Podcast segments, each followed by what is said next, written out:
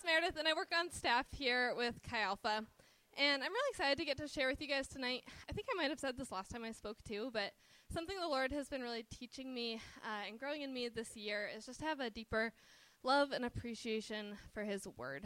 Um, and something that I really loved about winter camp was that Brady talked about going deep and going long and finishing strong. Do you guys remember that? Yeah. So I just like loved that theme, and as I was thinking about it uh, more, I think I was just realizing how important knowing, like having a deep understanding of God's word is to going deep, right? To be rooted deep in Christ, we have to have an understanding of His word. And so I'm really excited to get to go deep in God's word with you guys tonight um, as we continue our message series. Have you guys ever had an experience that has totally changed your thinking or perspective? Have you ever had an experience that's totally changed your thinking or perspective? For example, I would imagine that Nate Marley's perspective has changed just a little bit since he's had a kid. uh, or maybe your perspective has changed since moving away from home and coming to college and not living with your parents anymore. Or maybe you've taken a class this quarter that has impacted you a lot. We've all probably had some experience that has really had a, an impact on our thinking. When I was a sophomore in college, I had the privilege of going on a mission trip to Haiti that totally changed my entire worldview. This trip changed me so much. Uh, at this point in my life, I had never really been out of the country before. Uh, I'd just never been out of the country before. um, I had grown up in a pretty typical, you know, middle class family in America.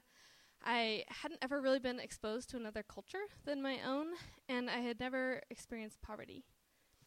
And so before this trip, I, I really thought that we were going to go and we were going to have this great impact on the people we'd be working with. You know, we are going to teach English, we are going to work at an orphanage. And I was like, we are going to go and impact them so much. And, well, like, yes, I do think that we were able to be a blessing to them. The people that I met in that country had so much more of an impact on me than I think I ever had an impact on them. So, it was it was just a fantastic trip. Um, I have a couple pictures I wanted to show just for fun. This is our team. you guys might recognize some of them. Um, Joe and Amanda both went on the trip, and Melissa was our team leader. So we had a really, really fun team. You want to go to the next slide, Marissa? This is us eating mangoes. um, we all look really hot and sweaty because it's really hot there.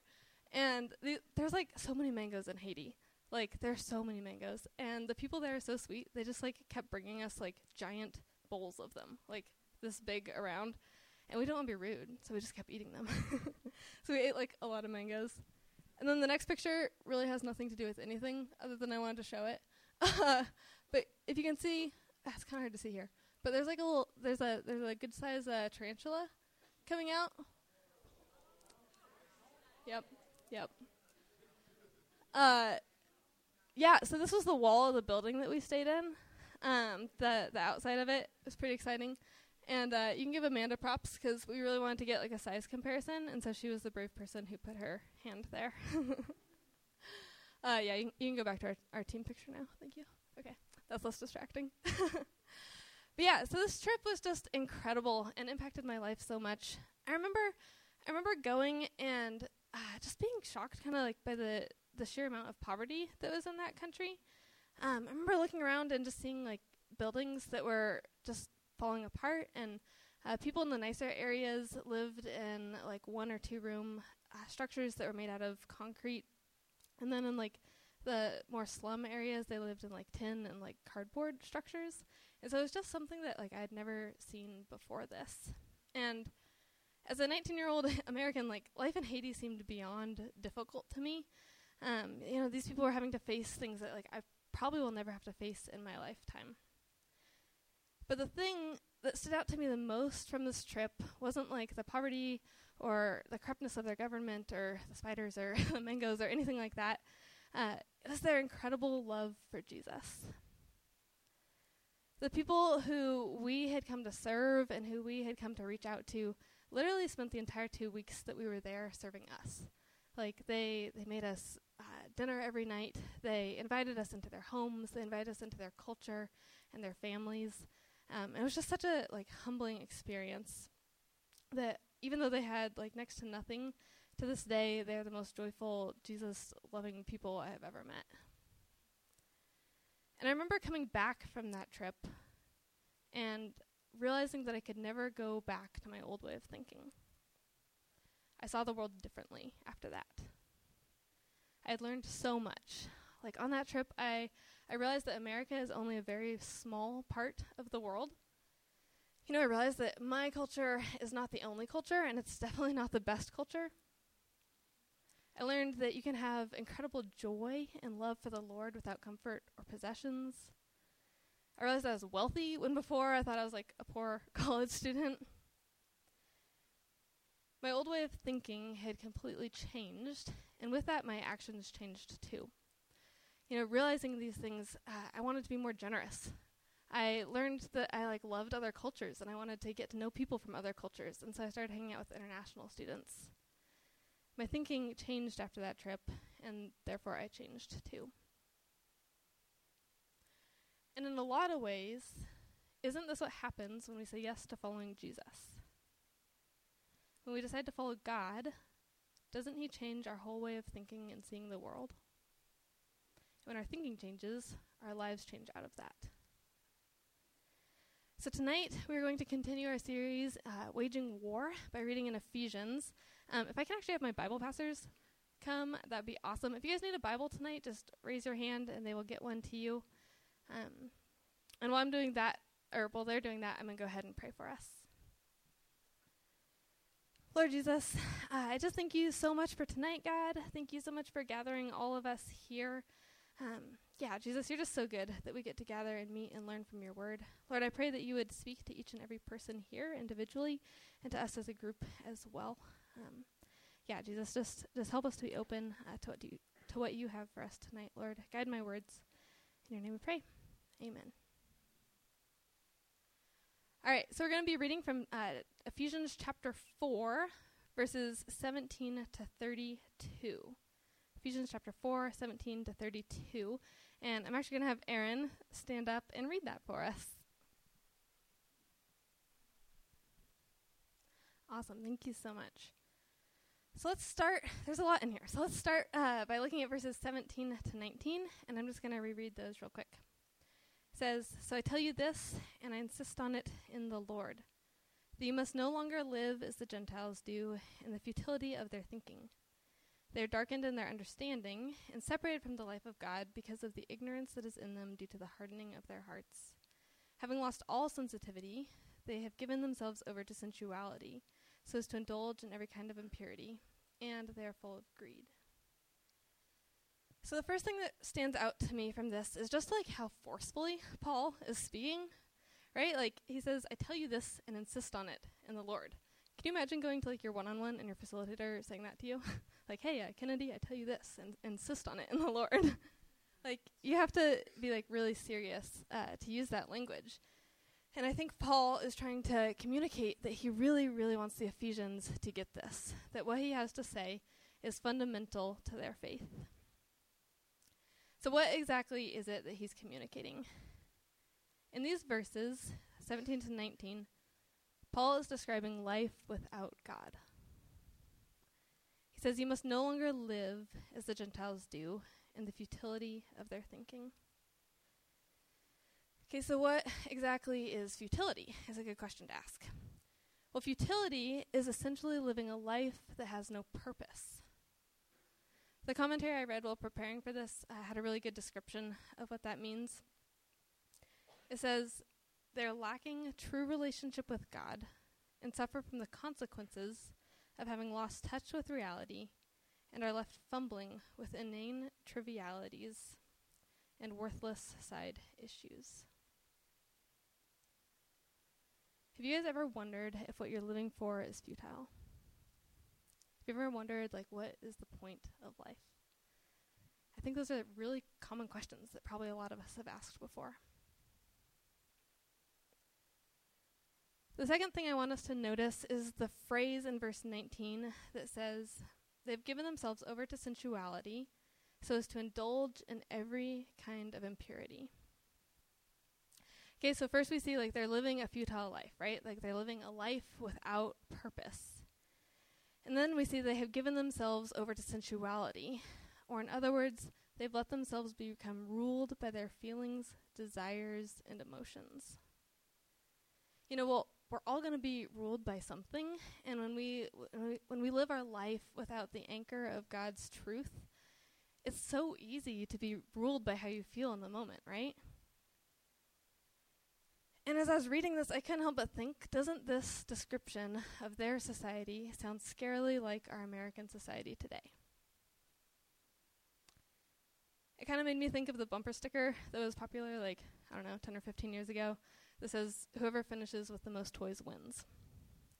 You know, it's so celebrated to live uh, in our society just accumulating the most stuff or trying to climb the ladder to success. You know, getting a good job, making money, being successful, living for happiness.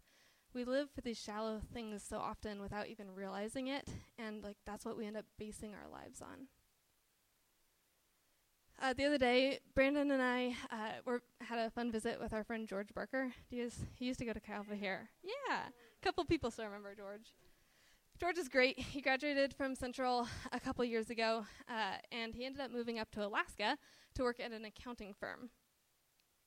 And so he was in Washington, and he stopped by to visit me and Brandon, and uh, we were just, you know, talking to him. How's life, George? How's Alaska? Have you seen bears? Stuff like that. and he said that he loves his life there, that he's doing great, that he loves accounting. Um, but the hardest thing for him is working in an environment where everyone is just focused on climbing the ladder to success. He told us that most people who go into accounting uh, do it for the money, and that actually, if, uh, if you get an entry level job as an accountant, you can work there for five years, and after five years, you can move to a different position where you're making six figures. after five years, like that's you're 25, 26, 27 maybe, and you're making six figures. Like that's a, that's a lot. And he uh, he told us a specific story about one day he was on a hike or something with one of his buddies, and he was just talking to him and was like, "Hey, you know," or George was George was asking his friend this. George was asking, "Bro, like, what is your goal in life? Like, what are your ambitions? What are you living for?" And the guy kind of answered him by saying, "You know, I I really want to keep working at this job." And then I want to get another job where I make even more money so that I have the power to buy whatever I want. I want to own a nice house one day. I want to own a car, like a fancy car. I want to own a boat. This uh, this particular guy wanted to own a plane. And it just makes me ask like why? You know, like so so what? Is the goal of your life to make a lot of money and be able to buy what you want? It just seems empty and like futile, right? Paul also said that those without God have given themselves over to sensuality, and I think that sounds a lot like us today, too. Our, our society is so obsessed with feelings. You know, how often do we hear, I, I just had a really hard day, and so I feel like eating junk food, and so I ate like a whole carton of ice cream. I've done that, I'll confess. Or how often do we f- hear, like, you know, I don't feel like having a hard conversation, with my friend, even though I know I'm supposed to, so I'm just going to put it off. Or I feel attracted to this person and they feel attracted to me, so I guess that means we should date. Or I don't feel in love anymore, so I guess that means my marriage is over. It is so easy to base decisions on how we feel and on what we want in the moment but we need to know that running our lives according to our feelings is a lie that Satan has gotten our society to believe. We've been talking about waging a war, and we have to be aware that Satan wants us to live a futile life. He wants us to live our lives being controlled by how we feel in the moment. Like, that's what he wants us to make deci- decisions on. Because when he can keep us distracted by those things, he can keep us distracted from the purpose that God has for us. So, what are we basing our lives on? Are we ruled by God's truth? You know, when you have a decision to make, do you go to the Bible? Like, do you dig through the Bible and like try and figure out, like what God's truth is for you? Or do you let your feelings manipulate you?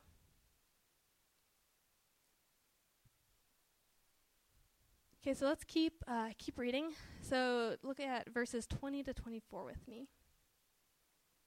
They say, That, however, is not the way of life you learned when you heard about Christ and were taught in him in accordance with the truth that is in Jesus. You were taught with regard to your former way of life to put off your old self, which has been corrupted by its deceitful desires, to be made new in the attitudes of your minds, and to put on the new self created to be like God in true righteousness and holiness. So what's Paul saying? He's saying like really good things, right? He's saying that when we have a relationship with Jesus, everything, like everything in our life changes. Just like when I came back from Haiti, I thought differently about the world and I acted diff- differently because of that. Like, how much more when we have a relationship with the living God is our life going to change? In verse 20, he says, Okay, guys, like what I just described above, like what I just described about that futile, like purposeless, feelings based life, that is not what you signed up for when you decided to follow Jesus. In fact, God calls us to the exact opposite lifestyle. He's saying we need to actively put off our like old pre-Jesus self because it's been corrupted by deceitful desires. Do you guys know that like our natural human desires are deceitful? Do you know that like Satan has influenced that? You know, just because you want ice cream does not mean it's healthy for you. just because you think the guy or the girl is cute does not mean that they would be compatible for marriage. Paul's saying we need to reject and put off the deceitful lifestyle and allow Jesus to make our minds new. Titus 3 3 to 7 says, At one time we too were foolish, disobedient, deceived, and enslaved by all kinds of passions and pleasures. We lived in malice and envy, being hated and hating one another. But when the kindness and love of God our Savior appeared, He saved us, not because of the righteous things we had done, but because of His mercy. He saved us through the washing of rebirth and renewal by the Holy Spirit whom he poured out generously through Jesus Christ our Savior, so that, having been justified by grace, we might become heirs, having the hope of eternal life. Do you see the drastic difference between a life without Christ and a life with Christ? When Jesus renews our minds by the power of the Holy Spirit, we become co heirs with Jesus, and we have hope of eternal life. Our life with Christ is marked by so much purpose and hope and joy and truth. How are you going to respond to Jesus? Are we going to continue living our lives in this futile way, being controlled by our feelings and chasing after purposeless things? Or are we going to let the Holy Spirit change us?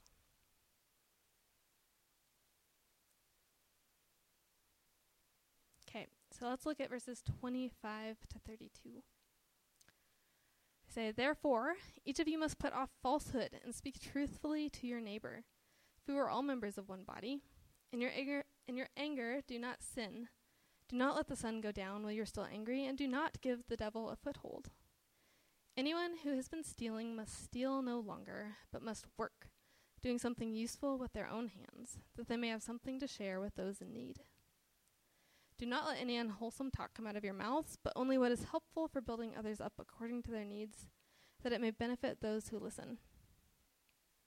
And do not grieve the Holy Spirit of God, with whom you are sealed for the day of redemption. Get rid of all bitterness, rage, and anger, brawling and slander, along with every form of malice. Be kind and compassionate to one another, forgiving each other just as Christ God forgave you. I think when we read these verses, at first it can be pretty easy to interpret them as like legalism, um, or maybe like, oh, is Christianity just an- another like self-help program? For example, you know, if you don't steal or gossip or have fist- fits of rage, seems like you'll be a better person, right? But I think it's really important to understand the order that Paul is laying out. He says that first, Jesus renews our minds and makes us new. And we know from our verse in Titus that he doesn't do that because of something we have done. He does it because of his grace and love for us. Then, because of what Jesus has already done for us, then our lifestyle changes. Jesus renews us, and then our actions follow that. So, why does God care about our actions? Okay, like, why does He care? Well, we've been learning this quarter that God calls us to glorify Him and reflect His image. And we've been learning that one way we do that is through living in unity with other believers, right? Dwight taught us last week uh, from Ephesians 4 3, or he did a lot more than that, but one of the verses was Ephesians 4 3. And it says, Make every effort to keep the unity of the Spirit. We bring glory to God by how we live in unity with each other and by how we love each other. Okay, so go ahead. I have a little chart on the screen, I think. Yep, great. Um, and I just kind of like broke down these verses. On the left half, we have all the things that Paul says, like, this is part of like the old self. Like, put this off. Stop doing this. And on the right half, we have their replacements. As we learn to better image God, the Holy Spirit wants to take us from our old self to the new self. Our purpose is to image God and bring Him glory individually and as a community of believers. And I want to ask you which community is doing that? Which one is imaging God? Which one is bringing Him glory?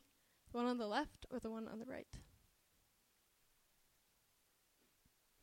If someone new came to Chi Alpha, would they see a group who holds grudges against each other, who talks behind each other's back, who are bitter, who are lazy? Or would they see a group who are dedicated to uplifting each other? Would they see a group who works hard, who prof- whose professors know that they are Christians because of their work ethic?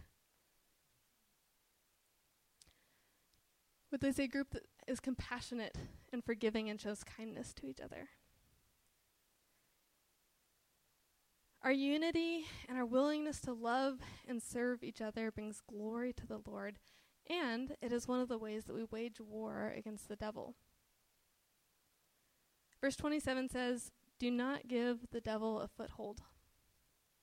And when we actively put off our old sinful self and start living for God, it strips the devil's opportunity to gain traction in our lives. So, as I close tonight, I want to uh, invite you guys just to ask God where He wants you to grow. Okay, I want you to ask Him just to speak to you um, in the next few minutes. And maybe for you, maybe for you, it's taking step one. Maybe uh, He's prompting you to say yes to following Jesus with everything you have. Maybe it's inviting Him to renew your mind, to renew who you are. Or maybe you've already said yes to Him, and He's asking you to work on one of these areas on the screen. You know, how, how are you doing it not holding on to bitterness? How are you doing it not gossiping? You know, how's your anger? Like, if you have a problem with someone, do you go and resolve it with them right away? Or do you let that, like, build up and turn into bitterness? Are you actively encouraging people? Or do you, like, let insecurity or shyness, like, hold back encouragement that you could give someone? Are you working hard at school? Do your professors look at you and say, wow, they must be a Christian because they work so hard? How's your generosity? I'm going to go ahead and invite the worship team to come up. Um, and while they're doing that, just ask the Holy Spirit to talk to you. Ask Him to highlight something that He wants you to grow in tonight. Um, and I'm going to invite you just take a few minutes and uh, journal about that. If you don't have a journal, it's okay. You can use your phone. Um, but just just be uh, take a couple minutes and and ask the Lord how He wants you to grow tonight. And uh, I'm going to pray to close us. Lord, um, I just thank you so much for your word. God, I thank you that you are a God who makes us new. Jesus, I thank you that you are a God who forgives us of sin and who wants to make us more like you. Jesus, thank you so much. Um, yeah, God, thank you so much for helping us image you. Jesus, thank you for inviting us to be a community who reflects your glory. God, I pray that you would be speaking to each and every person in here tonight, Jesus, that uh, that you would, um, yeah, God, just that you would be so present and that you would be speaking to each and every one of us. Amen.